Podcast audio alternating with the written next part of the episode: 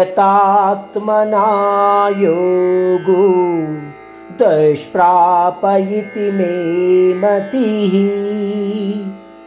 वस्यात्मना तु यतता शक्यो वाप्तुमुपायतः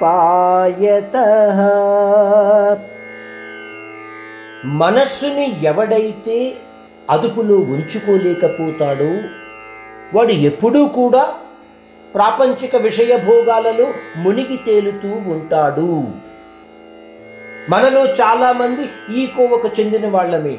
అంటే మానవ సముదాయంలో నిత్య సుఖ దుఃఖపరమైన అనుభూతులలో మనము నిత్యము నిమగ్నమై ఉండడానికి ప్రయత్నిస్తూ ఉంటాము. శారీరక సుఖమే అత్యంత సుఖము అని మనము అనుకుంటూ ఉంటాము.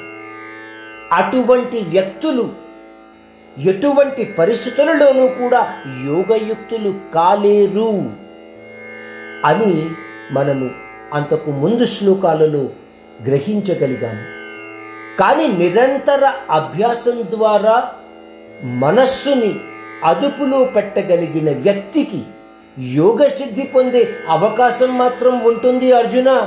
కానీ ఇది నా అభిప్రాయం మాత్రమే. గ్రహించవలసిన విషయం ఏమిటి అంటే ఇక్కడ పరమాత్ముడు కూడా నా అభిప్రాయము మాత్రమే అని చెప్తున్నాడు. అంతేకాని నిత్య అభ్యాసం ద్వారా నన్ను నువ్వు తప్పకుండా పొందగలుగుతావు అని ఆ పరమాత్ముడు చెప్పటం లేదు అర్జునుడికి. నిత్య అభ్యాసము అంటే ఏమిటి? మీరు రోజు ఏదో మీకు నచ్చిన దేవుణ్ణి తలుచుకుంటూ ఒక దీపం వెలిగించటం అలవాటు చేసుకుంటారు. సాధారణంగా కొంత వయసు వచ్చిన తరువాత ఇది కాస్త నిత్యంగా మారుతూ ఉంటుంది. దీపం వెలిగించటం మొదలు పెట్టాము కదా అని నచ్చిన నాలుగు స్తోత్రాలు కూడా చదవటం మొదలు పెడతారు మీరు.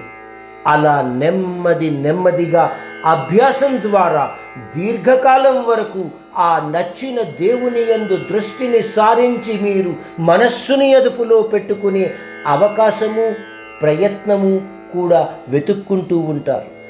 ఇవి అన్నీ చేసినా సరే మనస్సుని అదుపులో పెట్టడం అంత సులభమైన పని కాదు. అర్జున అందువల్లనే నేను నీకు నా అభిప్రాయము అని చెప్తున్నాను. నన్ను పొందడము అంత సులభము కాదయ్యా.